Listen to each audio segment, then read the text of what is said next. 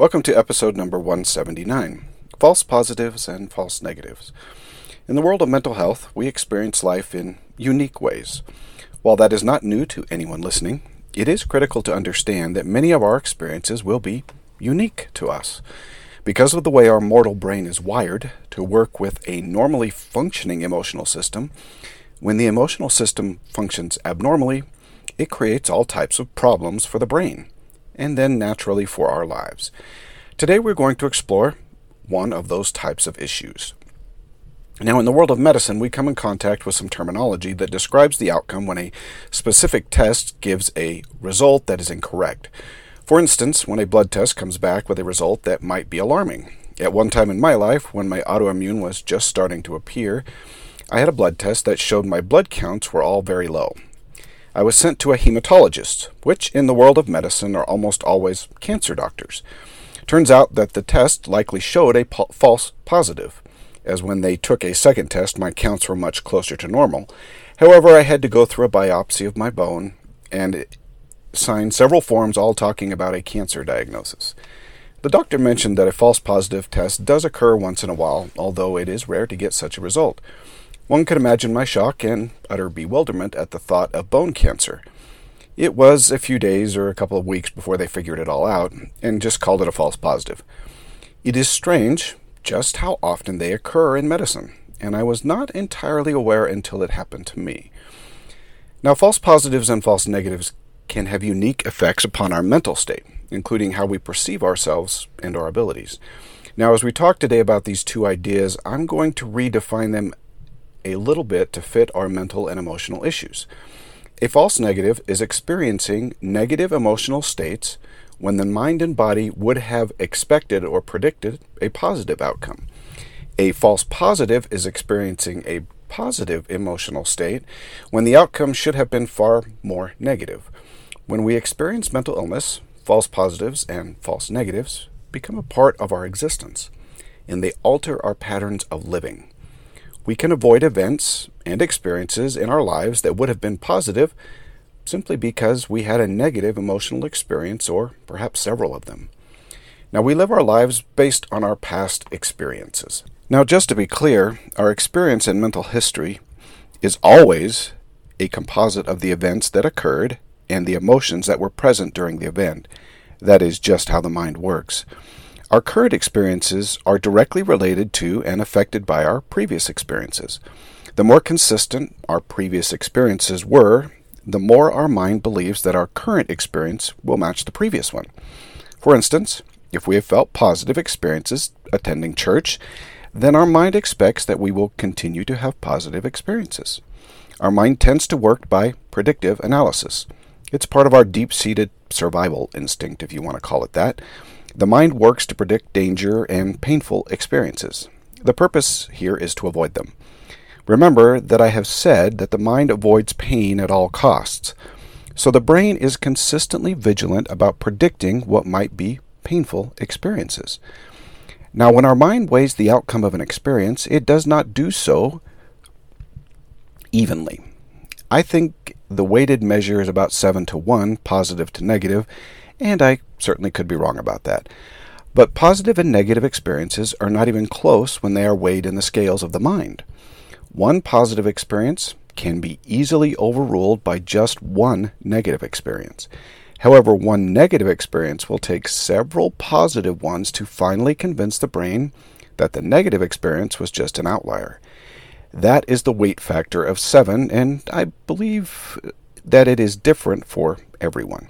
So don't take that 7 as gospel. Some of us are more tolerant to pain than others. That is just how the brain is set up to work. It actively seeks, though, to avoid negative, painful experiences, and so it weighs a possible negative experience with far greater weight than a possible positive one. If the brain believes that through historical experiences that we will be heading into a painful experience, it activates the fight or flight mode in our body to prepare us.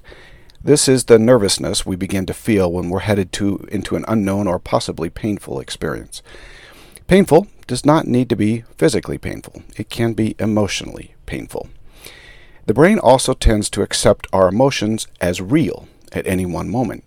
Even when we have an emotional illness, the brain accepts the emotions as real, not created by a chemical imbalance, meaning that what we feel during an experience is something the brain relies upon to tell it whether the experience is negative or positive. The brain does not really question the reality of the emotional system, unless, of course, we train it to, and that is a difficult thing to do. So let's take, for instance, a person who has attended church since they were young, and overall they have felt and experienced positive feelings. However, due to stress and other life events, they recently have been feeling depressed. Their mind has become clouded by negative feelings that they can't shake, and it has been going on for a couple of months. They know that church has been a place of peace for them, but this last Sunday, they just couldn't feel it. Nothing felt right, and they just couldn't seem to feel the same way as before. Normally, the mind will ignore this as an anomaly if it has a solid record of positive experiences. The next Sunday was a little better, but still some negative issues.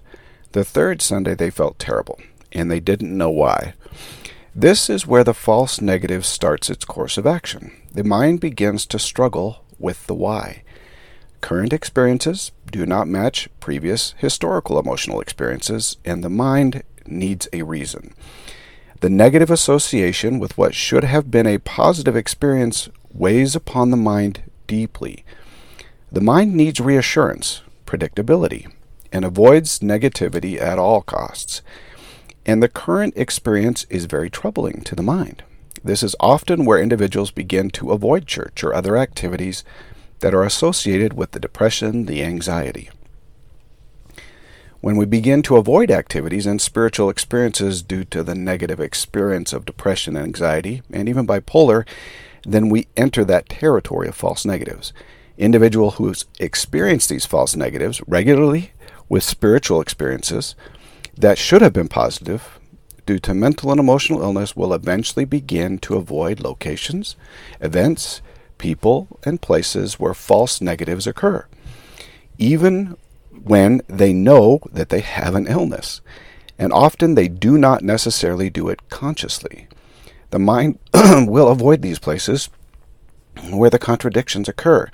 If that is church meetings, then the mind will cause issues to arise that provide for reasonable excuses not to attend church. Meaning, one of the symptoms of depression, anxiety, and even bipolar can be avoiding places, people, and events where one might feel these false negative issues. The reason is that the confusion and feelings surrounding these false negatives causes intense emotional pain, and the mind avoids pain simply as a coping mechanism. Many individuals suffering long-term mental illness, and even some who suffer intermittent illness, will begin to avoid possible spiritual or possible positive spiritual experiences if the mind feels that the experience could be negative, meaning that the mind will use past experience to avoid even the possibility of emotional pain. Interestingly enough, even when the depression clears and the positive experience would be likely to occur, the mind may avoid the experience out of fear of the unknown. It fears a reoccurrence, and because we are wired to avoid painful experiences, the mind finds reasons not to return to the experience out of an abundance of caution. Pain is a powerful motivator in the mind and heart, and even subconsciously. We so often avoid painful experiences because we are so deeply wired to accept that our intuition is correct about what will occur. Think about what you will do to avoid a painful experience or confrontation with another person, even if you believe that person will be gentle and kind. If there is a hint that the experience will be painful, even when the person may be loving and caring, you will possibly avoid it. Depression and anxiety cause pain, and so the false negatives they create can alter our lives in serious ways. Think about all of the people, places, events, and experiences you avoid out of the abundance of caution your brain causes you to feel. Your brain projects reality into the future, and it fully believes that your experience may be painful, and so you avoid the experience even when it might have been positive and uplifting. For instance, this last couple of weeks have been, for me, especially difficult with depression, and I'm not really certain as to why. Just like I said last week, sometimes it just doesn't make sense. Church meeting for me has always been a bit of a struggle when I suffer these depressive bouts. However, I attended church today and had a most positive revelatory experience. But that is not what my mind had predicted.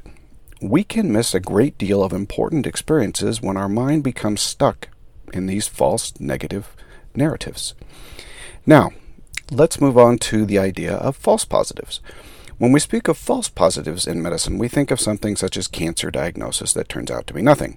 However, in our world of mental illness, false positives can be terrible and toxic to our well-being. False positives are those situations where positive feelings are created that are really negative to our spiritual and often our physical welfare. Drugs of all kinds can be such powerful false positives. They can create moments of relief from pain, which can be interpreted as happiness in a twisted way. Relief from pain is not necessarily happiness, but that relief can feel so good that we seek after it. Because we are wired to avoid pain and to relieve pain, relief is something that the brain finds addictive. Meaning, if we find short-term solutions, such as chemical stimulants, the brain can become engaged in pain relief rather than seeking true joy. Sometimes joy is found in pain, but our mortal brain does not view it in that manner. That is why chemical stimulants are so enticing when one is suffering from mental illness. Many individuals who suffer longer periods of mental illness may end up addicted in some form to chemistry, outwardly and inwardly. There are also very powerful stimulants inward, such as the drive for sex. The mortal body seeks out these pain relief chemicals because we are naturally wired to do so. However, spiritually, they are always damaging and controlling. The problem with stimulants is the brain becomes wired to accept them, and then we need greater quantities to feel pain relief. In their own way, they actually create greater pain because without them, greater pain returns when they are not present. Now, this pathway is so very easy for individuals who suffer, and that is why you see so many of them suffering from some sort of addiction. I would venture to say that most individuals who have long-term illness have been or are addicted to some form of chemical stimulants. That is not to say everyone is, but it is so enticing and difficult to avoid, and our society provides so many avenues that it takes significant effort to avoid them. I have admitted that I have been lucky to avoid the majority of them throughout my life, but I have met many individuals who have not. When someone is in deep pain and those stimulants are present in the environment surrounding them, it can be extremely difficult to avoid. The mind tends to override our good sense for any type of relief. Now, false positives may be more problematic than false negatives. Because the body seeks to avoid the false negatives, we tend to keep away from them and the pain they cause.